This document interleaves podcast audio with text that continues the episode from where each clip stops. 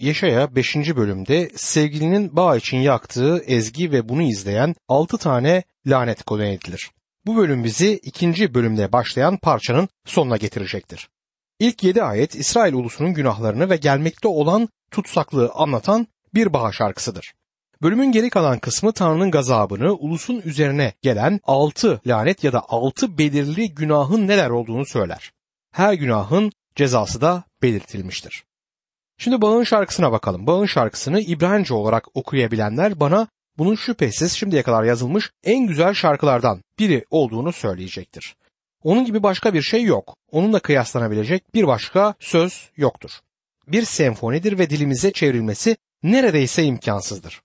Gerçek bir şarkı ve mezmurlarla kıyaslanabilir.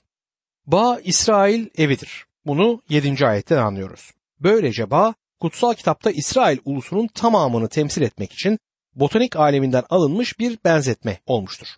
Diğeri ise incir ağacıdır. Rabbimiz ölümünden önce İsrail evinin tamamından söz ettiği belli olan bir bağ benzetmesini aktarmıştı. Matta 21. bölüm 33 ila 46. ayetlerde.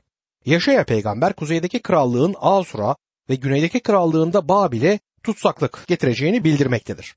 Matta'da Rab İsa Mesih Tanrı'nın İsrail'i Babil'deki 70 yıllık tutsaklıktan geri getirerek onlara ikinci bir şans tanıdığını ama ulusun Tanrı oğlunu reddetmesinin çok daha geniş çaplı ve ciddi bir dağılmaya yol açacağını göstermişti.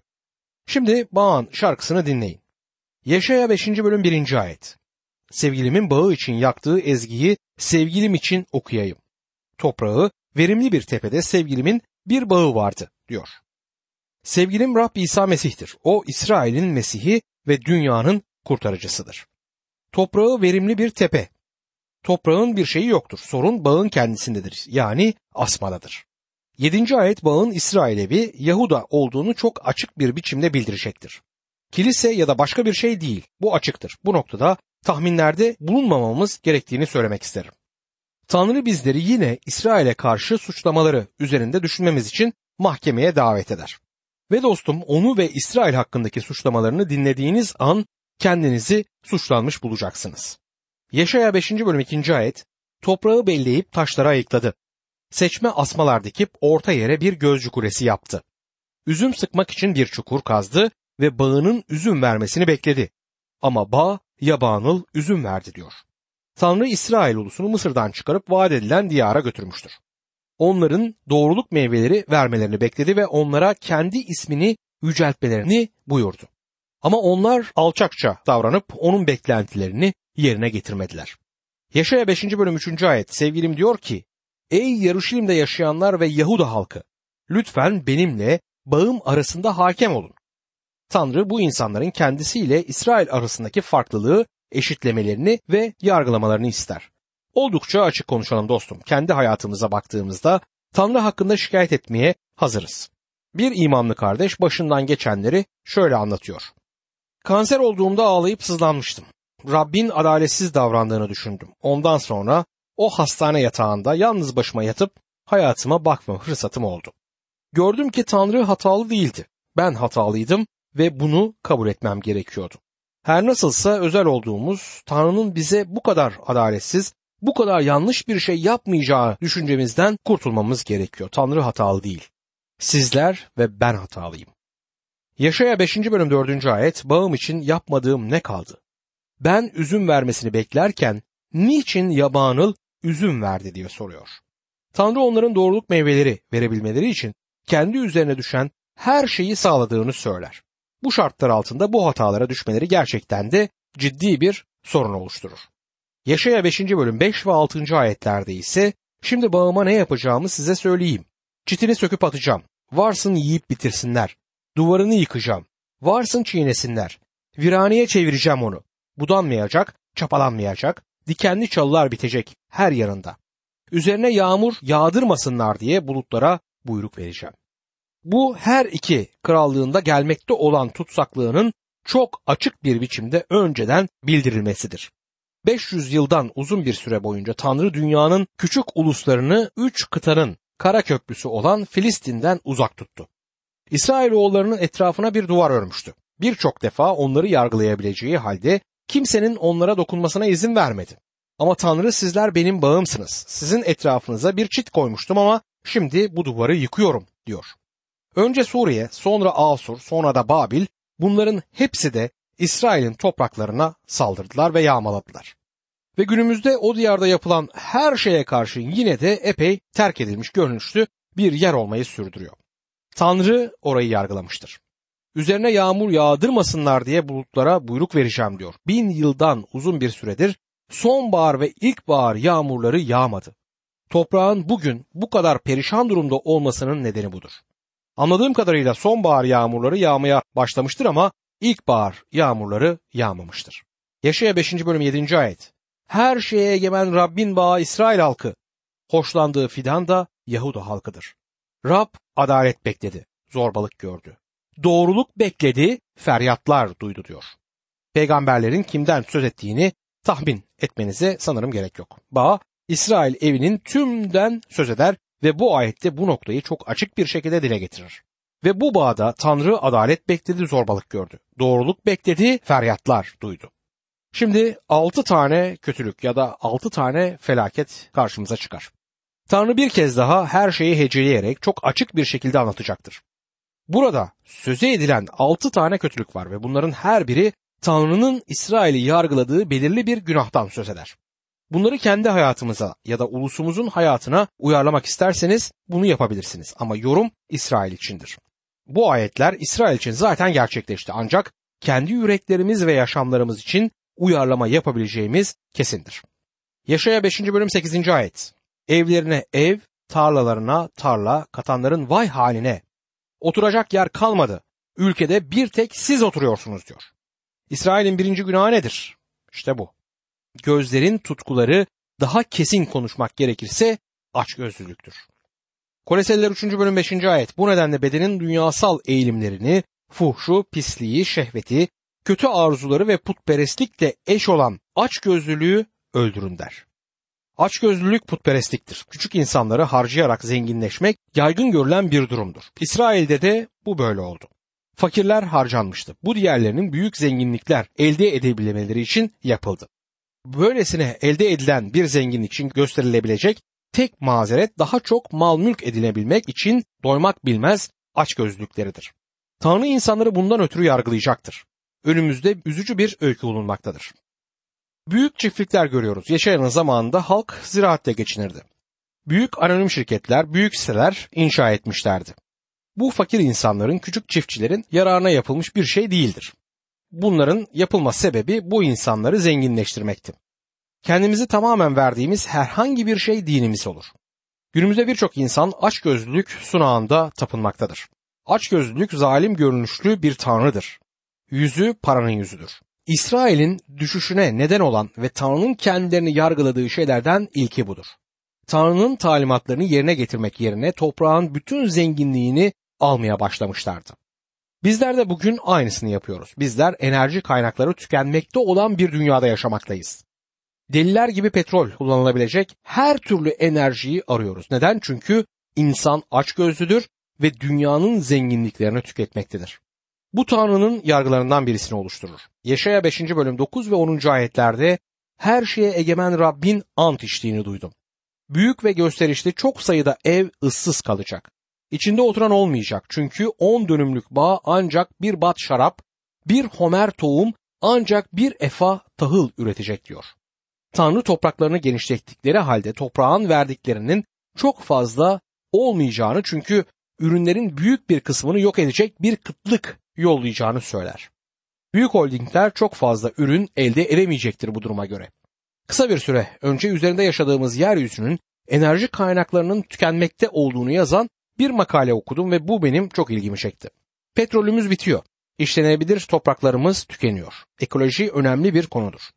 Kirlilik dünyanın büyük bir kısmını mahvetmektedir. Günlerden birinde kendimizi mahvolmuş bir gezegenin üzerinde bulacağız. Enerjimiz, suyumuz hızla tükenmektedir. Bir yolculuğa çıkmayı planlıyorsanız şimdi çıksanız iyi olur çünkü yakıt kıtlığı yakında başlar. Belki bizim zamanımızda olmayabilir ama bunun bizim yaşadığımız süre içinde gerçekleşeceğine inananlar da var. Tanrı'nın o zaman İsrail ulusuna verdiği yargı buydu. Yaşaya 5. bölüm 11 ve 12. ayetlerde sabah erkenden kalkıp içki peşinde koşanların, gece geç vakte kadar şarap içip kızışanların vay haline. Onların şölenlerinde lir, çenk, tef ve kaval çalınır, şarap içilir. Ama Rabbin yaptıklarına dikkat etmez, ellerinin yapıtına aldırmazlar diyor. Bu ikinci kötülük, ikinci günahtır. Burada dile getirilen günahlar ulusal boyutta sarhoşluk ve zevk düşkünlüğüdür. Ve bütün bunlar ruhsal anlayışların körleşmesine neden olurlar. Medyanın günümüzde eskiden olduğu gibi ülkedeki alkoliklerin sayısını bildirmediği dikkatimi çekiyor. Birkaç yıl önce duyduğum son rapora göre Amerika'da 10 milyon alkolik varmış. Alkol endüstrisinin ödediği vergi parasıyla yapılanları gazeteye haber diye koyuyorlar. Alkoliklerin tedavisine sarhoş sürücülerin neden olduğu kazalarda harcanan parayı neden koymuyorlar bilmiyorum. Tabii ki kimse bu saçma kazaların yok ettiği hayatların bedelini ödeyemez. Bir hükümette bir kokteyl partisinden dönen kişilerce verilen kararların sayısını kimse bilmiyor. Bunlar bir ulusun ahlakını yerlere düşüren uygulamalardır. Bunlar bir ulusu mahvederler ve ona yaşam veren şeyleri kanser gibi yiyip bitirirler. Böylesine bir ulus dışarıdaki düşmana av olmanın eşiğindedir. Yaşaya 5. bölüm 13. ayet. Halkın bilgisizliği yüzünden sürgün edilecek. Saygın kişileri kıtlıktan ölecek. Kalabalıklar susuzluktan kırılacak diyor. Bu ülkedeki insanların çoğu içki içmenin sofistike bir şey olduğunu, hoş bir şey olduğunu düşünüyor. Bir kentte uyuşturucu bağımlılarına terapi için çalışan bir topluluğun başkanı olan bir adamla yapılan bir röportaj ilgimi çekti. Kendisine sorulan sorulardan birisi anne babaların çocuklarının uyuşturuculara başlamasını engellemek için yapabilecekleri bir şey var mı sorusuydu. Yanıtlarından inançla bir ilgisi olmadığı anlaşılan adam, en önemli şeyin çocukların yetiştiği evde uyuşturucu, alkol ve hapların hayatın sorunlarıyla başa çıkmanın yolu olmadığı tutumunun var olması gerektiğini söyledi. Ara sıra bir dost topluluğu içinde bir iki kadeh içmenin bir sakıncası olmadığını, tabii ki o kadar ileriye gidemezdi ama maymun gördüğünü yapar sözünün her alanda olduğu gibi burada geçerli olduğunu söyleyerek sözlerine devam etti. Uyuşturucu kullanılan bir evde yetişen küçüklerin kendi sorunlarıyla baş başa kaldıklarında esrar ve hap deneyen ilk kişiler olduğunu söyledi. Anneler, babalar size sesleniyorum. Çocuklarınızın önünde içki içmeye devam ederseniz ki bunu yapanları sık sık görüyorum. Çocuklarınız biraz büyür büyümez uyuşturucu kullandıklarında şaşırmayın. Onlar da büyük bir olasılıkla aynı yönde ilerleyeceklerdir. Ne de olsa onlar sizi örnek alıyor. Uyuşturucu kullanan gençlerin sorunu anne babalarının hayatla yüz yüze gelebilmek için içki içtikleri evlerde başlar. Bir yuvayı ve bir ulusu yok eden budur. Sarhoşluk İsrail'i yere seren konulardan birisiydi. Aynı şeyi bizim ulusumuz için de düşünmemiz gerekiyor. Yaşaya 5. bölüm 14. ayet bu yüzden doymak bilmeyen ölüler diyarı ağzını ardına kadar açtı. Yarışülim'in soyluları, sıradan insanları ve gürültülü bir şekilde eğlenenleri oraya inecek diyor. Birçok çeviride cehennem olarak çevrilen sözcük aslında mezardır. Günümüzde cehennem olarak düşündüğümüz ateş gölünden söz etmemektedir. İbranice'deki Sheol sözcüğü mezar ister anlamına gelir. Aynı sözcüğü Süleyman'ın özdeyişleri 30. bölüm 16. ayette görmekteyiz. Ölüler diyarı kısır rahim, suya doymayan toprak ve yeter demeyen ateş diyor. Evet burada görülüyor. Ölüm ya da mezar her ikisi de Sheol sözcüğünün tatmin edici çevirileridir.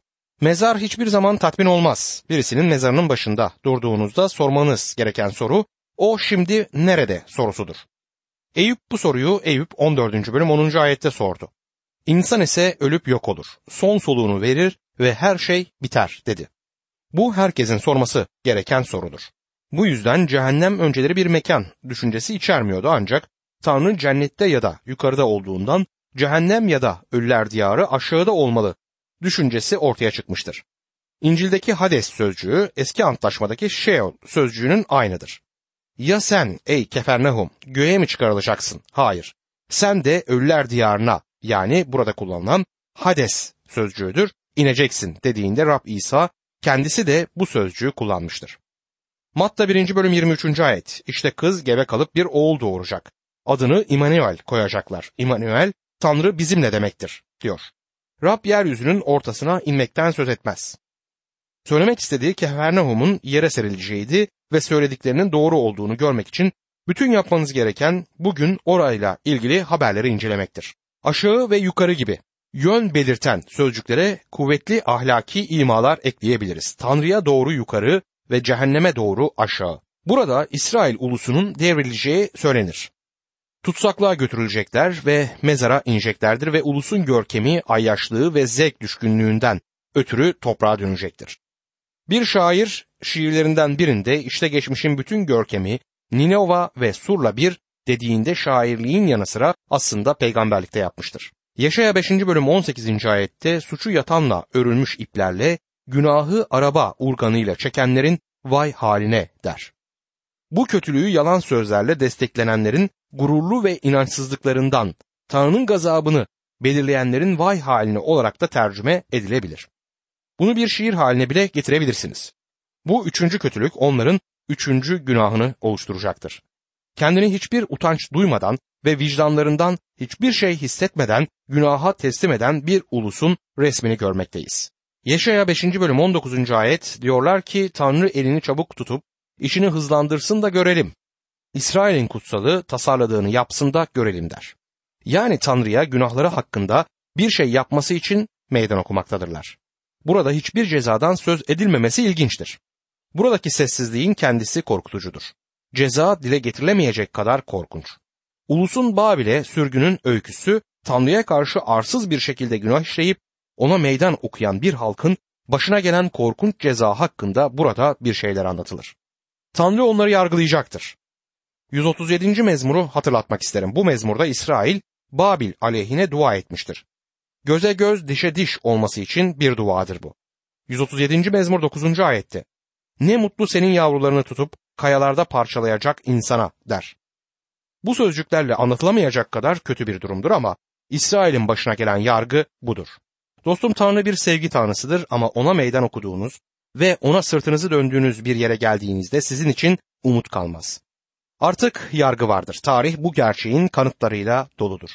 Bunlara gözlerinizi kapayamazsınız. Yaşaya 5. bölüm 20. ayet kötüye iyi, iyiye kötü diyenlerin, karanlığı ışık, ışığa karanlık yerine koyanların, acıya tatlı, tatlıya acı diyenlerin vay haline der. Bu dördüncü kötülüğün gelmesine neden olan dördüncü günahtır. Tanrı'nın ahlaksal standartlarının yerine ona aykırı olan insansal değerleri koyarak Tanrı'nın doğru ve yanlış konusundaki standartlarını yok etmeye çalışmaktı.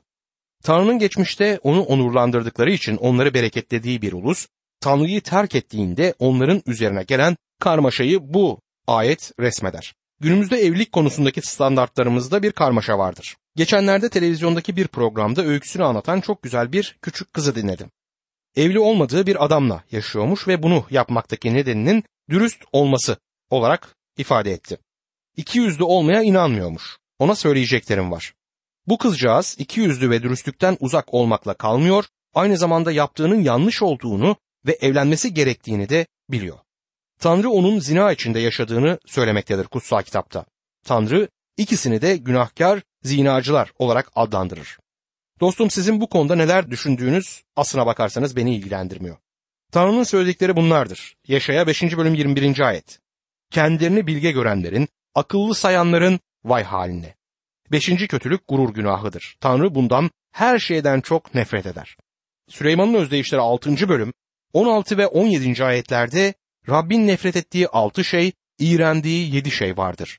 Gururlu gözler, yalancı dil, suçsuz kanı döken eller der. 1. Timoteus 3. bölüm 6. ayet şeytanın günahının gurur olduğunu şu şekilde ifade eder. Gözetmen yeni iman etmiş biri olmamalı yoksa gurura kapılıp iblisin uğradığı yargıya uğrayabilir. Tanrı'nın nefret ettiği şeylerin başında gurur gelir. Yaşaya 5. bölüm 22 ve 23. ayetlerde şarap içmekte sınır tanımayanların, içkileri karıştırıp içmekten çekinmeyenlerin, rüşvet uğruna kötüyü haklı çıkartanların, haklıların hakkını elinden alanların vay haline der. Bu altıncı ve son kötülüktür. Burada insanlar o denli sırılsıklam sarhoştular ki bütün adalet anlayışlarını kaybetmişlerdi. Her yerde adaletsizlik ve üçkağıtçılık galip geliyor ve doğrular yalan yere suçlanıyordu. Değer duygularını kaybedecek derecede ahlaksızlaşan hiçbir ulus ayakta kalamayacaktır. Bizler insanların doğrunun yanlış, yanlışın doğru olduklarını söyledikleri bir zamanda yaşıyoruz. Gençliğimde küçük bir tiyatro grubundaydım ve Büyük Bölünme adlı oyundan şöyle bir dize ezberlediğimi hatırlıyorum. yanlış gerçekleştiği andan itibaren ta yargının gelişine dek yanlıştır ve cennetteki bütün melekler fazla mesai yaparak çalışsalar bile bunu en ufak bir şekilde bile değiştiremezler. Dostum yanlış hala yanlıştır. Yaşaya 5. bölüm 24. ayette alev alev yanan ateş, samını nasıl yiyip bitirirse, kuru ot alevin içinde nasıl birden tutuşup yok olursa, onlar da kökten çürüyüp gidecek, çiçekleri toz gibi havaya savrulacak. Çünkü her şeye egemen Rabbin yasasını reddettiler. İsrail'in kutsalının sözlerini küçümsediler diyor. Kuru ot alevin içinde nasıl birden tutuşup yok olursa, çürüme ve bozulma süreci yavaş ve gözlemlenmez olduğu halde ceza otu tutuşturan alev gibi gelir. O denli hızlı ve şiddetlidir ki engellenemez. Rabbin öfkesinin yargısıyla bir nevi bir patlamadır bu. Tanrı'nın korkutucu yargısı son günlerde gerçekleşecektir. Rab İsa Mesih Matta 12. bölüm 20. ayette Ezilmiş kamışı kırmayacak, tüten fitili söndürmeyecek ve sonunda adaleti zafere ulaştıracak der. Bunu Yeşaya 42. bölüm 3. ayetten aktarmıştır. Yeşaya 42. bölüm 3. ayette ezilmiş kamışı kırmayacak, tüten fitili söndürmeyecek, adaleti sadakatle ulaştıracak der. Belirli günahlar vardır ki bunlar kendi yargılarını beraberlerinde getirir. Bunlardan biri sarhoşluktur, diğeri uyuşturucu kullanmak. Bu günahları işleyen insanları gözlemlediğim birçok durum oldu. Ve bu günah onların kendi yaşamlarında ve ailelerinin yaşamlarında, kendi bedenlerinde işlemiş ve sonunda onları yok etmiştir. Tanrı'nın hiçbir şey yapması gerekmemiştir bu durumda. Tüten fitil sönecek ve o ezilmiş kamış kırılacaktır. İşlediğimiz günahın ta kendisi bizi mahvedecek olan şey olmuştur. Gençken bir kasabada otururduk. Bir keresinde yakın bir dostum olan bir dişçiye gittim. Bir gün bana şehirde birkaç yıl önce gerçekleşen bir olay anlattı. Şehrin en saygın doktorlarından birinin bir uyuşturucu çetesinin başında olduğunu söyledi. Konumundan ötürü yasanın ona bir şey yapması zordu. Günlerden bir gün doktor daha yüksek para alabilmek için kısa bir süre için uyuşturucu satışını kesti. Bu da tabii ki fiyatı yükseltti. Bu süre içinde hem oğlu hem de kızının uyuşturucu bağımlısı olduğu da ortaya çıktı. Uyuşturucu satışını kesinceye dek onların sorunu hakkında hiçbir şey bilmiyordu. Bu durum adamın hayatının şoku oldu ve sonunda ölümüne yol açtı. Kısa bir süre sonra öldü. Tanrı'nın her seferinde elini uzatıp yargılaması gerekmiyor. Birçok durumda günahın kendi işini tamamlamasına Tanrı izin verir. İçki günahı her gün gözümüzün önündedir. Tanrı bu konuda hiçbir şey yapmaz. Bir şey yapması da gerekmiyor. Ayaşlık kendi yargısını getirmektedir. Yargı bireye ve ulusa gelecektir. Uzun süredir Rabbin hizmetinde olanlarımız içki sorununun yıllardır arttığını gördük. Ve ben çok içki içen insanların iman edip Rabbe döndüklerini de gördüm. Ama bazıları ne olur ne olmaz deyip buzdolabında bir şişe içkiyi tutmaya devam ederler. Birçok insanı o korkunç içki günahına döndüren de budur. Elçi Paulus Romalılar 8. bölüm 12. ayette öyleyse kardeşlerim borçluyuz ama benliğe göre yaşamak için benliğe borçlu değiliz dediğinde işte bundan söz etmektedir. Yani benliğin yapmayı istediği şeyleri yapmak için hiçbir düzenlemeye gitmeyin. Buzdolabında bir şişe içki bulundurmayın, şişeyi çıkarıp kırın. Birçoğumuz günahlarımız konusunda kendimizi kandırmaktayız. Ama bu günahlardan bazılarının hepimize dokunduğundan da eminim.